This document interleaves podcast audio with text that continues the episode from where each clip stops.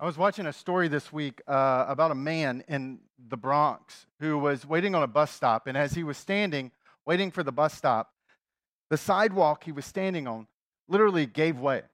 He fell through a hole that was just wide enough for his body to pass through. And underneath this hole was about a 15 foot drop. As he lay there for over 30 minutes, waiting on first responders to get there to begin to kind of help remove him, he um, had one of the worst experiences imaginable. As he was there, trapped under the concrete and the debris from falling 15 feet, he was surrounded by rats. Not cute little ones that you buy at PetSmart. No, these are these New York City, we carry our own weapons, we drag our own Egg McMuffins down the subway rats, really big ones. And they were all over his body because he'd fallen into a rat's nest. His brother interviewed after um, kind of talking through the experience while his, uh, his brother was being transported to the hospital. He said that his brother, while down there, was afraid to yell for help because he was so afraid that if he opened his mouth, the rats might crawl in it. Like, how messed up is that? And yet, somehow, as I read that story, I couldn't help but think about where we are right now and the way that so many of you and the news agencies kind of live with the sense right now are we in a nightmare? For some of us, that nightmare be maybe what we watch on the news, that we may see the way uh, storylines are playing out with raising uh, kind of numbers around COVID, or maybe for some of us, it's there's so much anxiety um, around the election. I've had people who I respect, who I love, who uh, you know really genuinely are concerned this week that some type of like unrest may break out. Or maybe it's for some of you who are looking at the implications of COVID 19 and you made it through the summer with your small business, or you've been living off your savings and you're not sure how you're going to make it through another fall and winter of the same thing we went through in the spring. And that while it may not be literal rats crawling on our bodies, and for that I am grateful, um, it's still, for many of us, just as much of a nightmare. In fact, that's why uh, this week I wanted to extend our talking point series. I wanted to just go one more week because I think it's really critical as we come into the election week um, or to the, really the finish line of what's been an election season with the number of people who voted early, that we um, take a breather together. That we start off looking at a story that may on the surface not have a lot to do with where we are right now as a society, or where, where you may feel like we are as a society, or where you may be as a family, or someone who's unemployed, still trying to find a job in a sector or a, a whole kind of group of businesses that don't look like they're going to open anytime soon. That this story demonstrates a major turning point in the life of the disciples, or what we call Jesus' followers. And that in this moment, there is something in this moment that can speak to our moment to help us where we are. It's found in the book of Luke. And Luke as an author, writes his gospel, his biographical account of the life of Jesus, a little differently than how some of the other accounts are. Matthew and Mark write theirs to a primary Jewish audience, whereas Luke writes his to the rest of the world, the, what was called the Gentiles at the time. So Luke pens his letter, and because of the uniqueness of his audience, Luke uses certain words that turns out in this story has a lot to say about where you and I are in our story.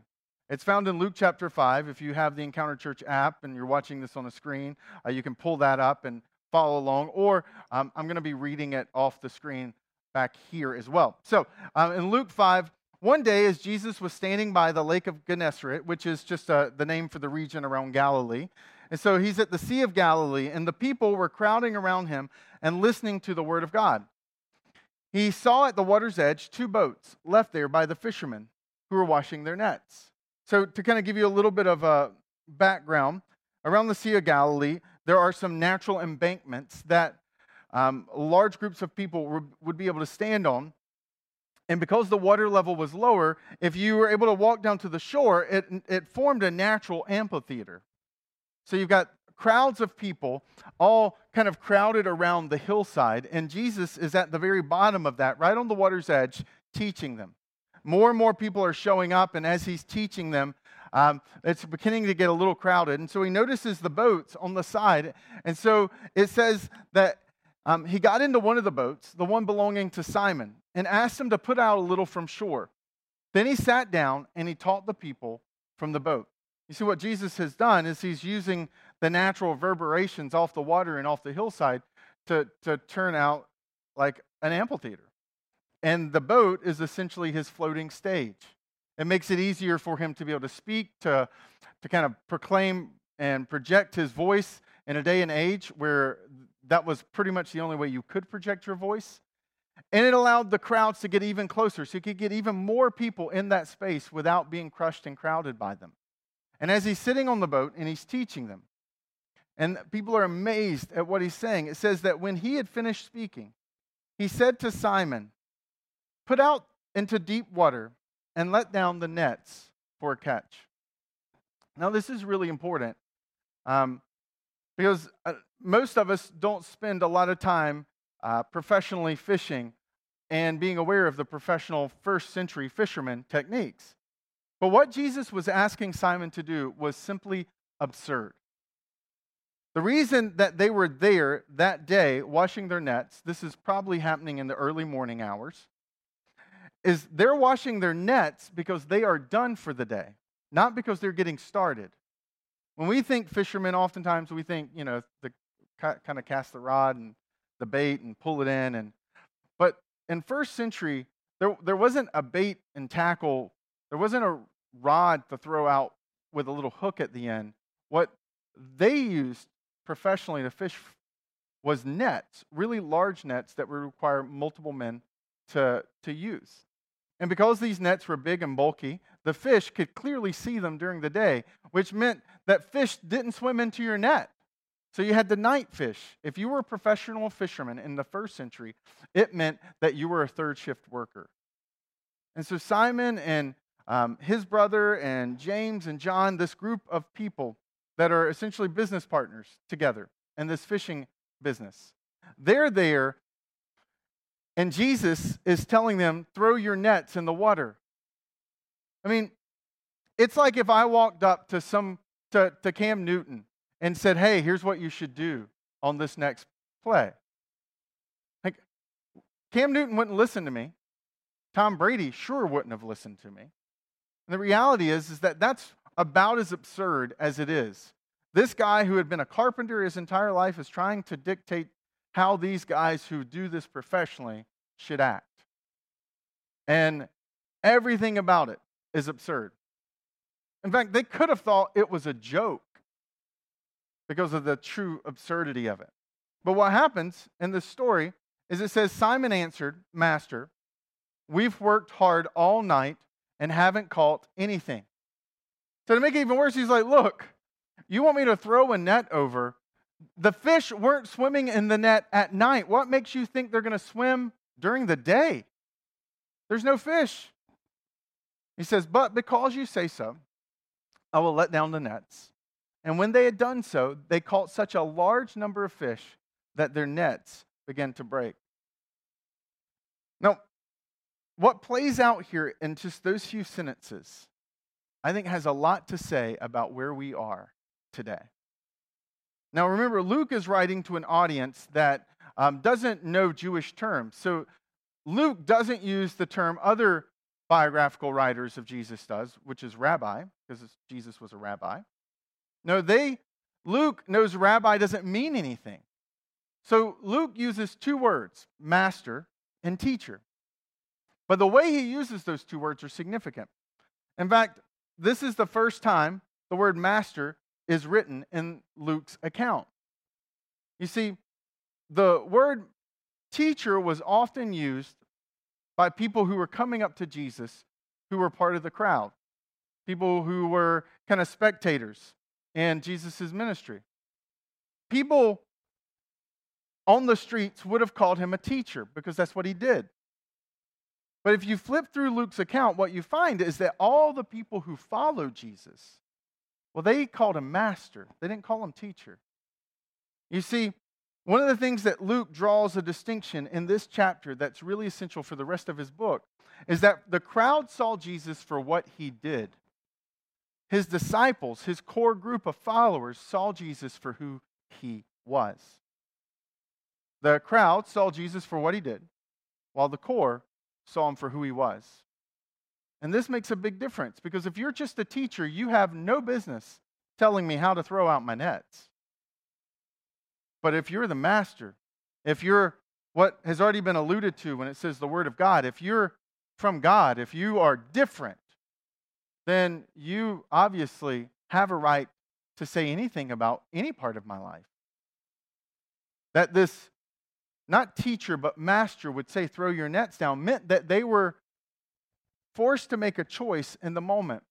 And Peter, Simon Peter, makes the choice that he was going to trust Jesus for who he was, regardless of what the circumstances around him said. He was going to trust more in Jesus and his character than he was his circumstances. And this, I think, is a transferable practice for you and I in this season. That if you're a Christ follower, if you are one of those core followers of Jesus, not a crowd, not, not a spectator, but a participator in the Christian faith, then we don't respond to Jesus for what he did. We respond to Jesus for who he is. We see him. We look to him. And what Simon Peter is doing is allowing us to realize that our reactions to the moment is not based in the circumstances we find ourselves in, but to the character of the God who is with us in the circumstances. It's the character, not the circumstances, that dictate our reaction. That's where our trust is. You see, at the end of the day, we all put our trust into something. We put our trust in ourselves, that we're going to figure out how to do it. We put our trust in the circumstances and that we hope the circumstances turn or we hope this works out. Or we can elevate above both of those and do what Simon did, which was put his trust in the character of who Jesus was. And in that moment, he demonstrates that trust is one of the essential practices and disciplines of, of people who follow Jesus. And even coming into this week where we are, I think that one of those talking points for ourselves to talk back to ourselves is a reminder to trust Him. To trust that He's still in control when everything may feel out of control.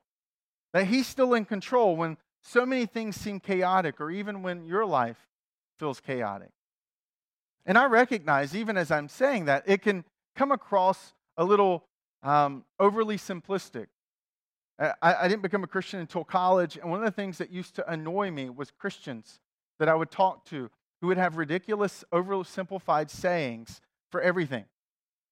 They were Christians who had really good bumper stickers and really good, like, things on their wall response levels. And they would be like, oh, you need to let go and let God. And I'm like, what the heck does that even mean? And so I uh, naturally recoil to anything that's overly simplistic. I, I naturally recoil with anything that gets labeled, when people label a whole season with some simple phrase. And I don't want you to think that's what I'm doing, because that's not. There's a lot more in this passage than just what's on the surface. It's not just simply let go and let God, it's not just that type of passivity. It's more than that. Now, I love history. I um, probably would say it's one of my hobbies is I, I like knowing the past. And one of the elections, as we found ourselves in this election, that I've been really fascinated by is the election of 1864. Because to set the stage, right, Abraham Lincoln is finishing up his first term as president. The nation at the time is in the most bloody war that it has ever been in up to that point. And it is a civil war. The Union is fighting the Confederate States. The soul of our nation is at risk. And in the middle of that battle, in the middle of a nationwide war with each other, there's an election. People are actually going and voting for the president. Now, in 1864, Abraham Lincoln was running for reelection against George McClellan. I just gave you a Jeopardy question answer there, all right? George McClellan had been a commander of the Union Army, but because of his unwillingness to kind of charge Robert E. Lee, um, because of some cowardness and a lack of um, kind of go get him attitude, uh, McClellan was a little bit of a chicken. Abraham Lincoln let him go. So McClellan builds his whole political platform around I want to take this nation and restore it to peace. We've lost too many people in battle. And so I'm going to make peace with the Confederate States. I'm going to end this war. And in August, throughout the summer leading up to August and the beginning of September, Abraham Lincoln was convinced he was going to lose the election of 1864. He did a lot of neat things that at some point maybe I'll tell you the story of that were really admirable traits. But one of the things that he did that I think is really, really relevant for this morning is a letter writing that he and Frederick Douglass had. Now, Abraham Lincoln was convinced that slavery was wrong and that he recognized that if McClellan won, that slavery as an institution would be completely solidified. The Confederate States or any type of future United States was destined to have slavery again. And Abraham Lincoln knew that he was going to lose the election, so he began to propose to Frederick Douglass a plan to smuggle as many slaves out of the Confederacy as possible before McClellan was reelected. In fact, there's multiple pages of Frederick Douglass mapping out the plan for how they could smuggle slaves out of the South and get them into the North. It was an incredible, thoughtful plan, just like what you would expect from someone like Frederick Douglass.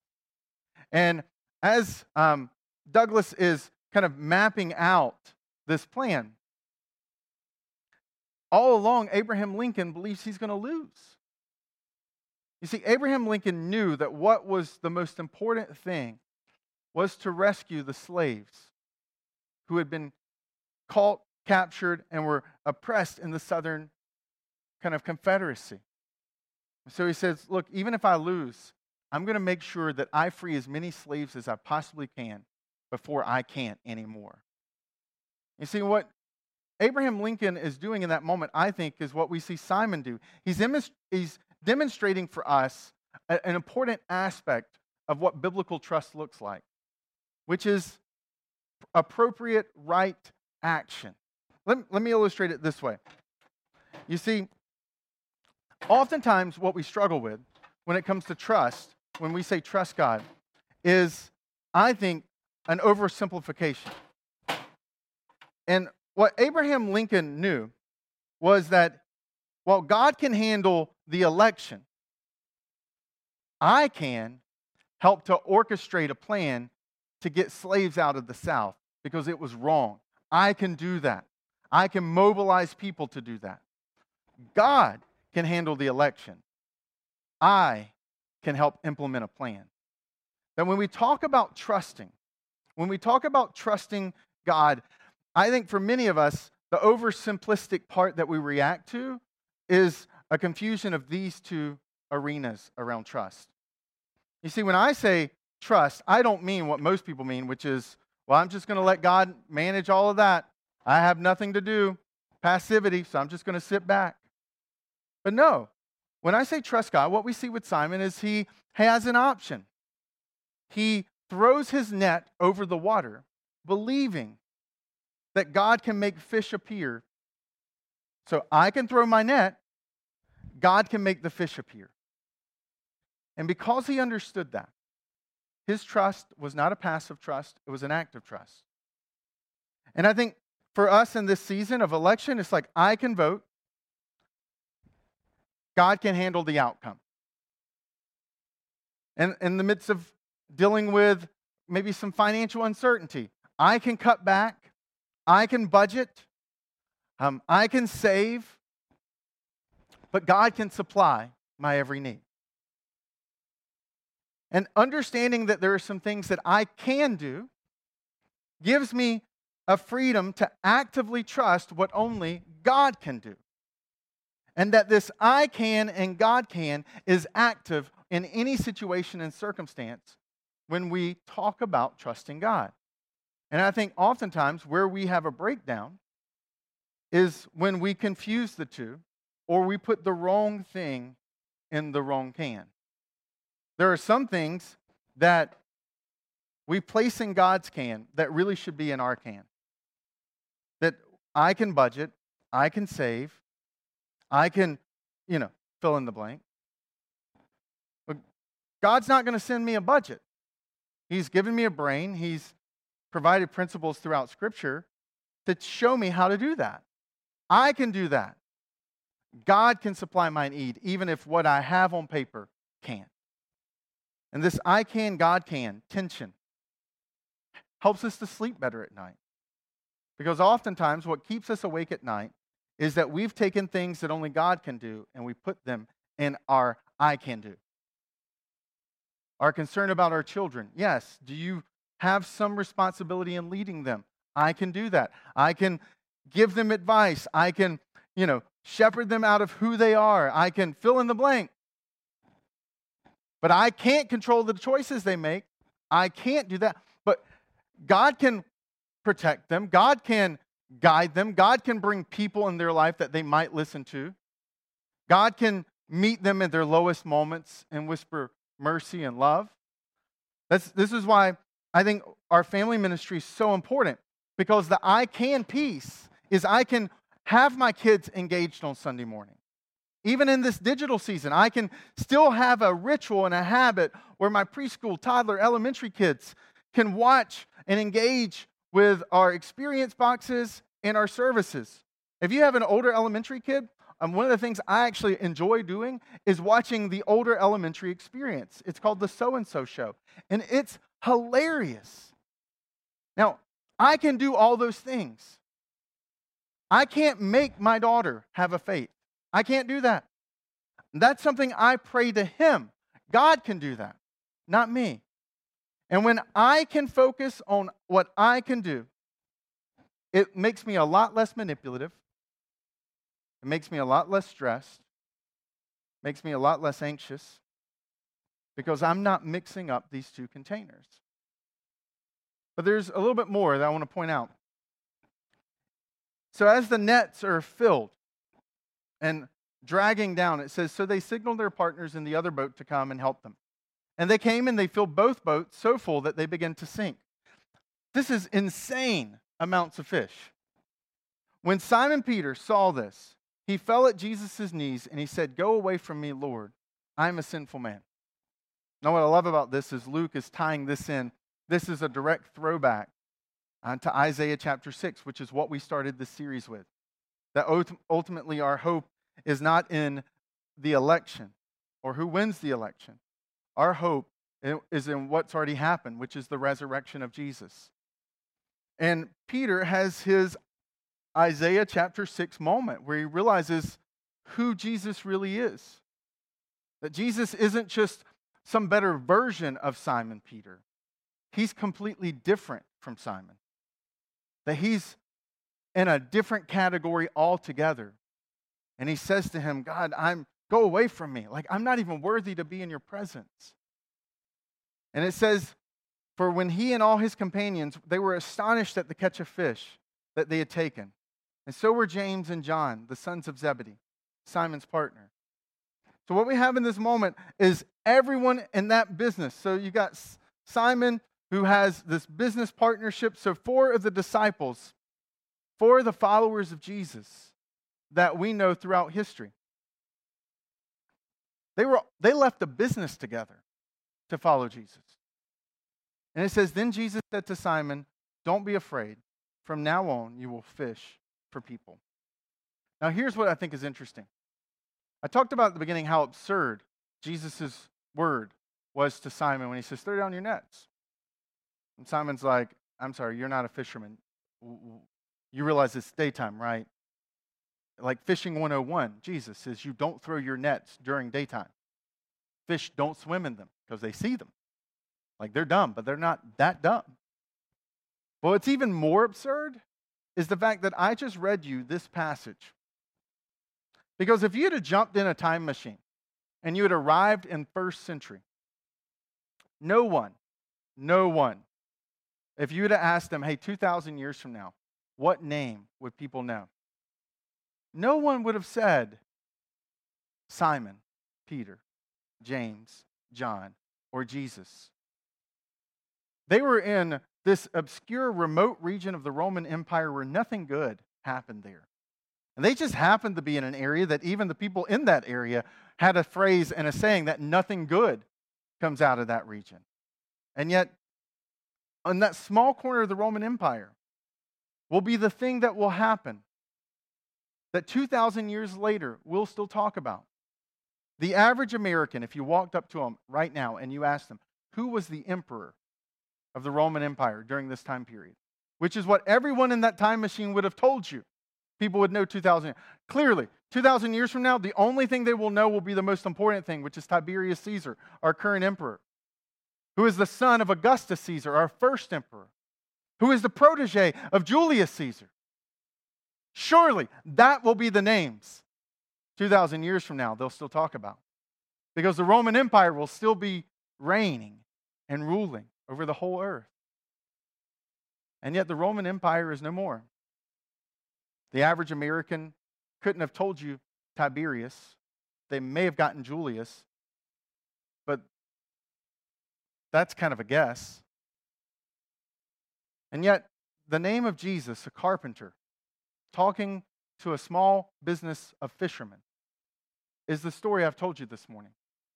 Because there was more to the story than just the story, there was more to the invitation.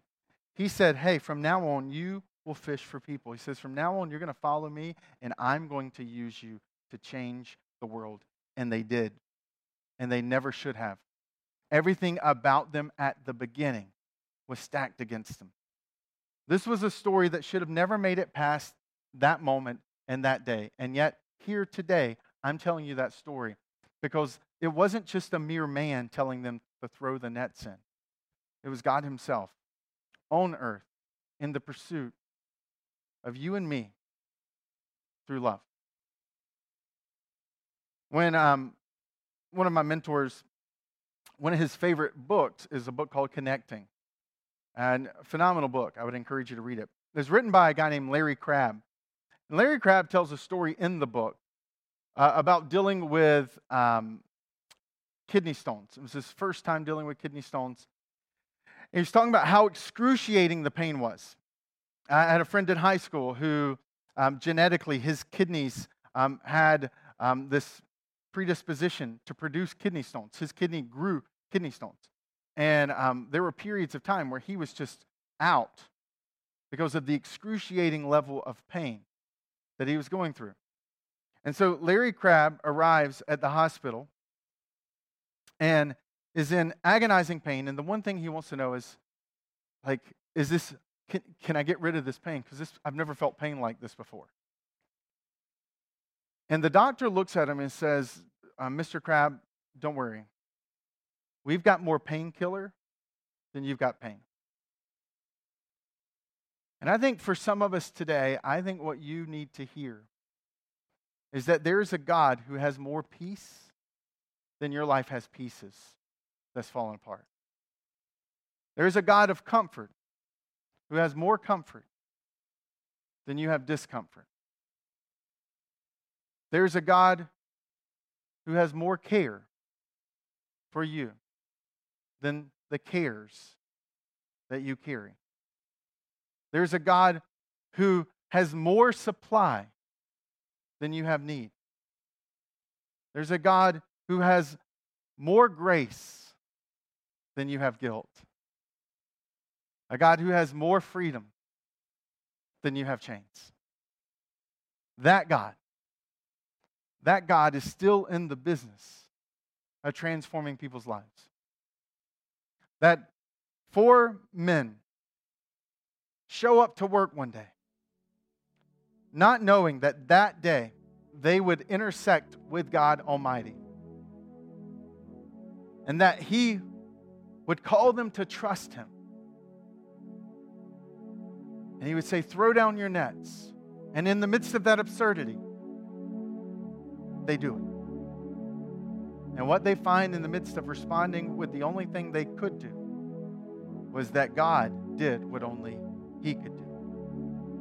And that for some of you today, that maybe your response out of this moment is to realize that God can still do immeasurably more than you imagine. But you can too. You can do some things in the midst of this struggle.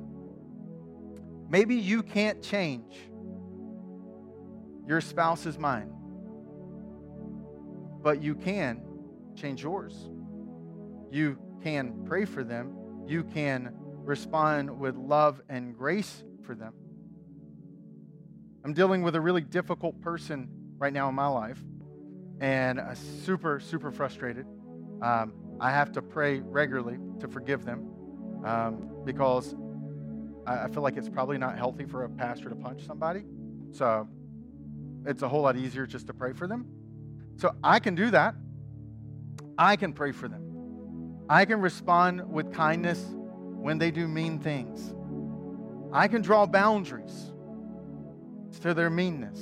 I can have hard conversations with them. But only God can change them.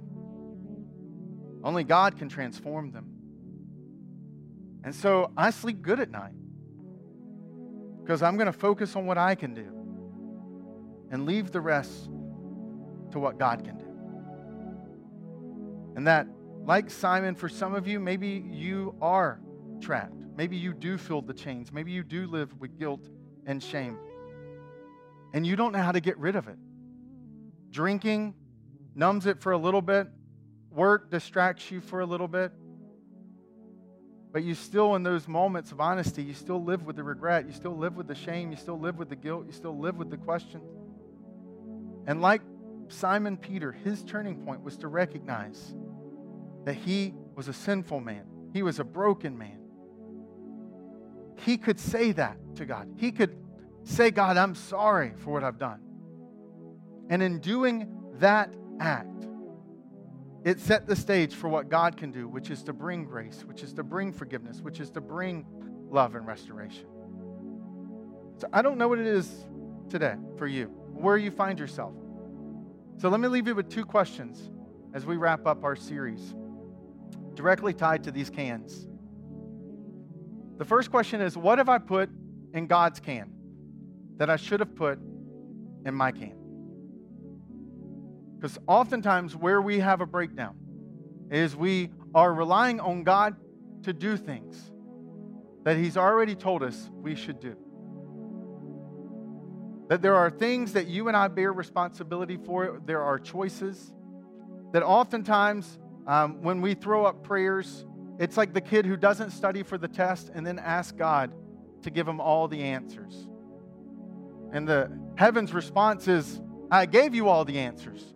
They were in your textbook, they were in your teacher's mouth.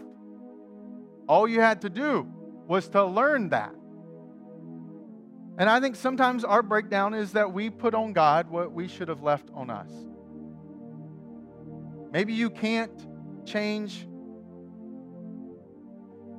where you are in your organization, but you can show up and you can be faithful and you can give your best.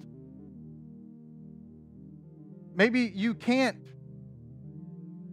financially change the pandemic in your business, but there's still some things you can do. And there's still some things that God can do. And we get clear on them, when we have clarity around it, it helps to bring some peace. And the second question is what have I put in my I can that I should have placed in God's can? What do we need to take out of here and put into here? It's probably the thing that keeps you up at night.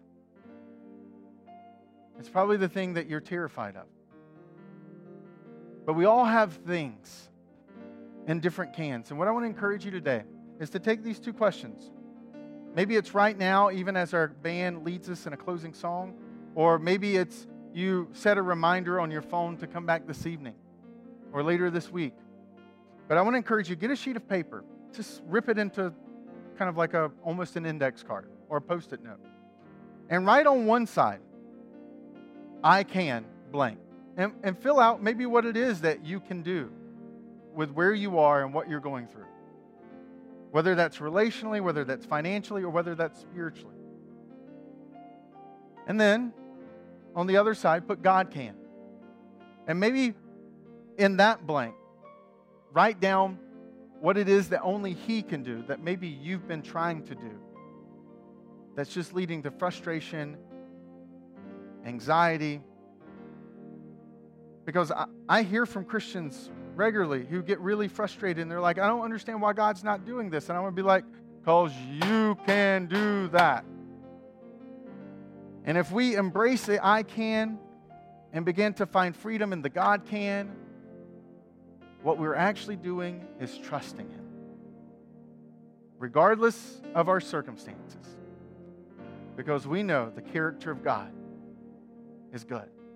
And that is the talking point to ourselves that we need to say this week.